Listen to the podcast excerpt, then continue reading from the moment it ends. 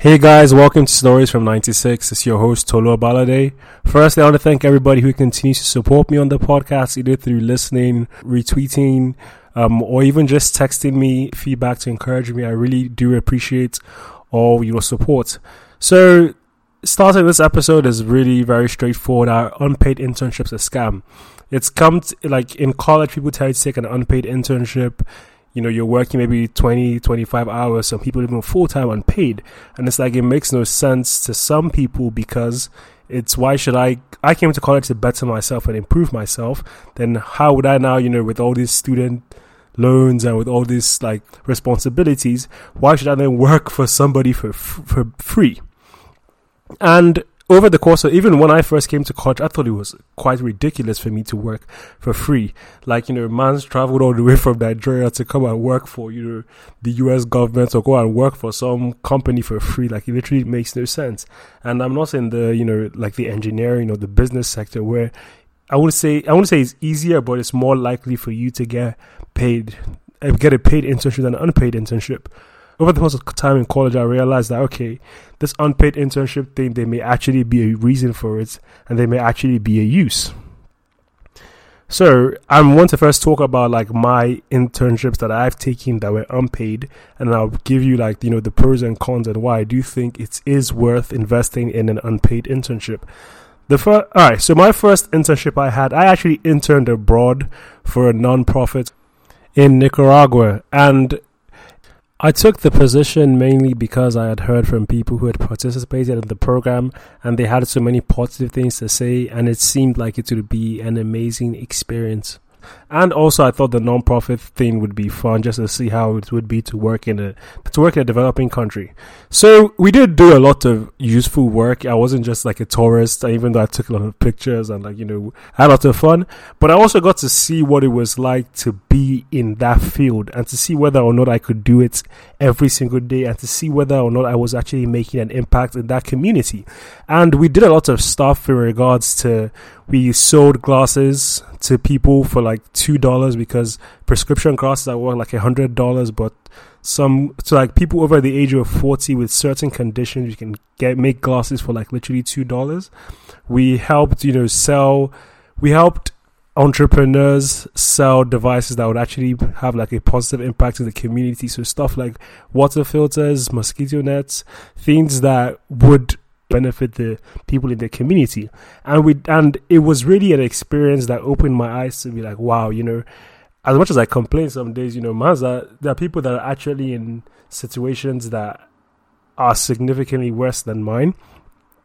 And also I realized that I don't really think this non-profit life is for me because I didn't really feel like I was making a big enough of an impact as I expected to. So that was my first internship. And after I got back to the United States, I took a class and I, still took a class that had to do with non-profit work and I still wasn't feeling it. So I said, okay, let me switch things up and I applied for a program. And long story short, I ended up going to work for the United States Congress. Now, when I worked for before I, my interview for Congress, I knew absolutely nothing about the federal government. Right? I did not know who my representatives were. I didn't know anything. Right? And the, the, most of what I knew was from this show called Designated Survivor. And they're just talking about how, you know, like, if you watch the show, like, you know, all branches of the government got destroyed, blah, blah, blah. And it was like, to me, I was like, this is kind of surreal that I just applied for a position in a place I know nothing about. And that's, I think, is actually one of the good parts of the internships. You get to learn. I knew nothing about Congress. I knew nothing about the way things work, how a bill is made, how a bill is passed, the House and the Senate, so on and so forth. And I learned all of that in a three month time. So Congress to me was like an eye opener into, oh my gosh, I actually like this stuff. I like this policy making. I like the fact, I like, you know, watching the news and seeing that what happens in the news, that what actually comes to me in the workplace. And I started working for Congress while when Donald Trump first became president, and I was there during the Muslim ban, like literally when the health, when the repeal of Obamacare was brought up in the House, like they literally, my, my office sent me to go like pick up the documents that had to do with healthcare because nobody else was available. So I got to do a lot of fun stuff. And that really, and when I finished the internship, I realized that, okay, I like what I'm doing. Let me do more. like what I'm doing. Let me do more. And I applied for an internship at the Maryland General Assembly. Now, my internship at the Maryland General Assembly has been the best internship I have had out of all three. Like I got to one, I got to work on a lot of public policy issues that I was interesting. Two, I worked for a committee, so I wasn't only working for one person. I was working with about 24, 27 delegates. And also, I built so many amazing relationships with, the, with my supervisor, who I even just met last week, and my former boss. So those are the three internships that I had. These are the three internships that I, I had. And I don't think, and when I was applying for my current job, which I am a fiscal and policy analyst, as you can see, God's plan, have gone from the federal government to the state government to the local government. Now that I am a fiscal and policy analyst, I do see where each and every internship, each and every internship has led me down the, to this path. Like my supervisor wrote my recommendation for my current job one of the main reasons they gave me this job is the fact that they noticed I already had a similar experience doing what they wanted me to do in the office. So now that I've just like given you a quick snapshot of what I did during my time in my internships, I'm going to go down into what are the actual benefits of taking an unpaid internship. So the first thing is is increasing your values as building your skills as an econ major, I can go into like the human capital model and the signaling model. But the long and short of it is just when you do take these internship positions, you do add value to yourself. And even though that value cannot be monetized at this particular point in time, the value can be monetized later. I in myself, I don't make, I make more than the general, the average econ major out of graduation would make. And I partially believe that is because I already had certain skills that put me enable me to demand more from my employers. And part of those skills or majority of those skills did come from my internships. The second thing is making you stand out when applying when applying for jobs. At the end of the day lots of people have gone to college and i'm not trying to like you know be rude to people who have extremely high gpas an extremely high gpa doesn't guarantee you success. While i was applying for internships at the Maryland General Assembly, the first person to actually get a call back was somebody who had like one of the lowest GPAs in class, and it was like a 3.3. And there were mans there with, with a 4.0. There were mans there, I'm talking about juniors and seniors with like a 4.0, and mans were waiting until like, you know, November or December to actually get a call back. So there is more to you than your GPA. Not saying, you know, forget your GPA, but there is more to you than that you have to ask yourself what separates me from everybody else. What would an employer see there on my resume or when they meet me that would make them say, wow, I want this guy? And sometimes where you work could be that thing. Like I have the United States Congress seal. You know, I have it on my LinkedIn. I have, I have a portfolio that I carry around. When people see United States Congress, you know, mans are to be like, yeah, this guy knows what he's doing it goes down to the same thing. Even if you work in the private sector, if you work for like Goldman Sachs, you work for JP Morgan, those are names that people can recognize around the world and be like, wow, you know, this guy, this guy must be something to have been able to work there. And that's something that is really key. Another thing is also having experiences that you can back on that are in the real world and not just in the classroom. You know, people always ask you, tell me your strengths, tell me your weakness, tell me about a time when you had to, you know, organize stuff, all these like funny interview questions. And every time I did get those questions, I did have a preset answer. So I always had a, oh, tell me a time that something was difficult and you had to maneuver it. Oh, when I was in Congress, blah, blah, blah, blah, blah. Oh, when I was working at the Maryland General Assembly, I had to do some research and some compare some values between compare some value, so therefore I blah blah blah blah blah. Like literally, you just have to have something that makes you stand out, and having a good internship can make you stand out. Another thing is the ability to network with your coworkers and build relationships with your supervisor. Like this world, honestly, it's kind of unfortunate, but you do need connections. Like you need people you can talk to, not only just for you know the professional lifestyle, but just to have other people who can build with you. For example, my former supervisor, I've gotten dinner with her twice. And, you know, I actually even brought my parents to visit her and things like that. Like having that kind of good relationship is something that could be enormous for you moving forward because they've been where you are. They've been through your struggles and they can definitely help you if you have a really good um, relationship with him or her. Second of all, even your, I had a fellow intern while I was at the Maryland General Assembly, and I even built a good relationship with him as well. And I feel he's somebody that is smart. He's somebody that actually knows what he wants and has a set plan for where he's going. And those are the kind of people you do want in your life. High achievers should have high achievers as friends. Like you shouldn't have people who don't have vision damn, going back to what I mentioned about the second is another thing is the ability to find out if you actually want to do this for the rest of your life. Like I'm working nine to five. Actually, I work nine to five. I work full time now, bro. If I did not like my job, I would be unhappy. Because I kid you not, it is tiring. You have to be around people every.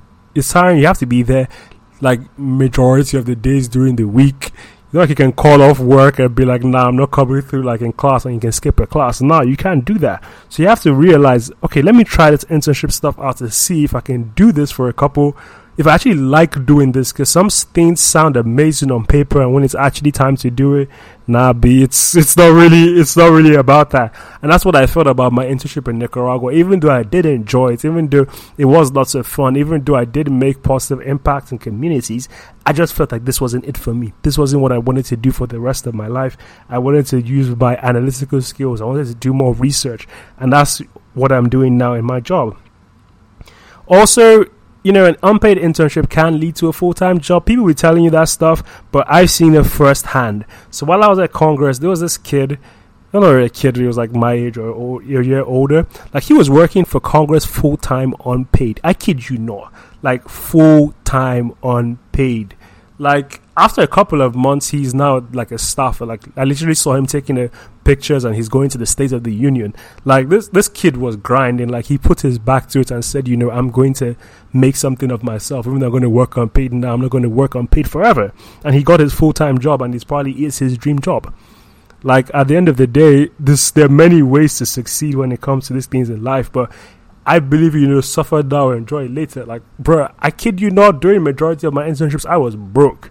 Like literally, I was broke. Like they were giving me stipend. The reason I even took some of my internships, like they gave me a stipend to like go on the metro or like you know a stipend for gas from the Maryland General Assembly. And since I was taking the bus, I didn't have to use it. Literally, like the amount I make in two weeks, I've made in two weeks working for my job is more than I've ever made from an internship ever.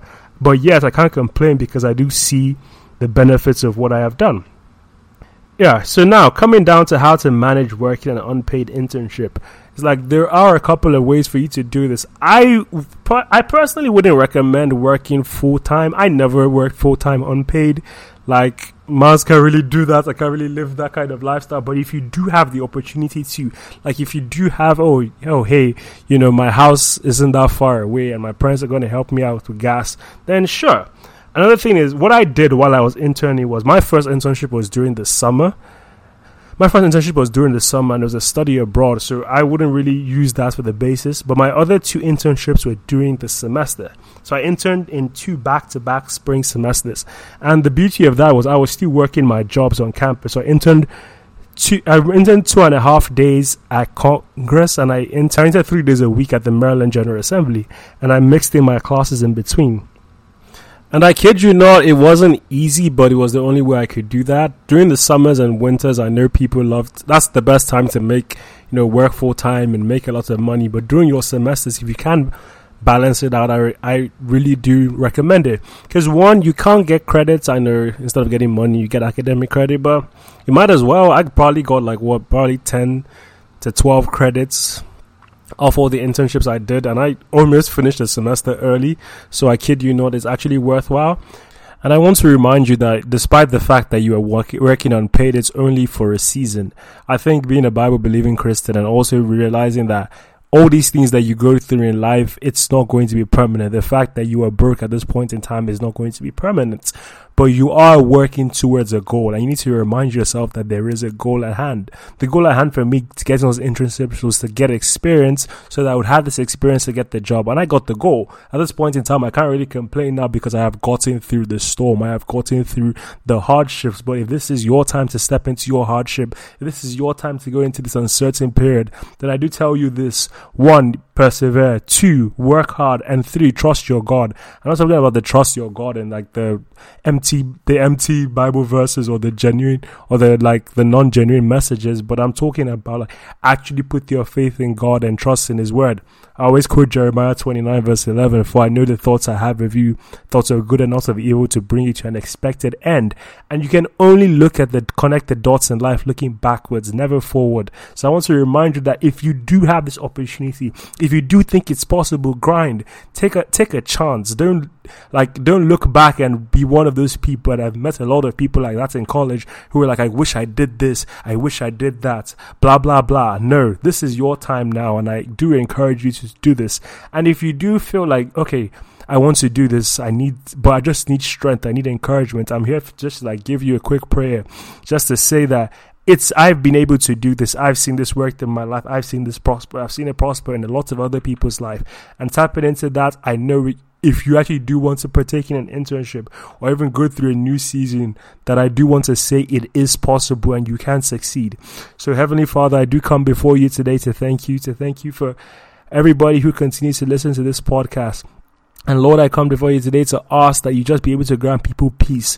Grant them peace to be able to come, go about their life and grant them strength. Philippians 4 verse 13 says, I can do all things to Christ who strengthens me. Grant them the strength to be able to go through their daily life. If they have an unpaid internship, grant them the strength to be able to go it. Grant them the strength to be able to balance their finances. Even if they're paid and just going through the motions of life and things are difficult and there is uncertainty, learn to teach them not to look unto themselves or look unto their power, but to look unto you, Lord, the author and finisher in their faith.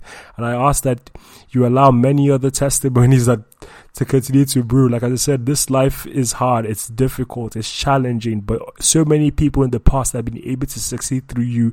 And if you're the same God of yesterday, today, and forevermore, then I say, Lord, I ask that if anybody listens to this podcast, Lord, that you grant them the grace to be able to excel and succeed in their career in their field, in whatever they would like to do in Jesus' name. Amen.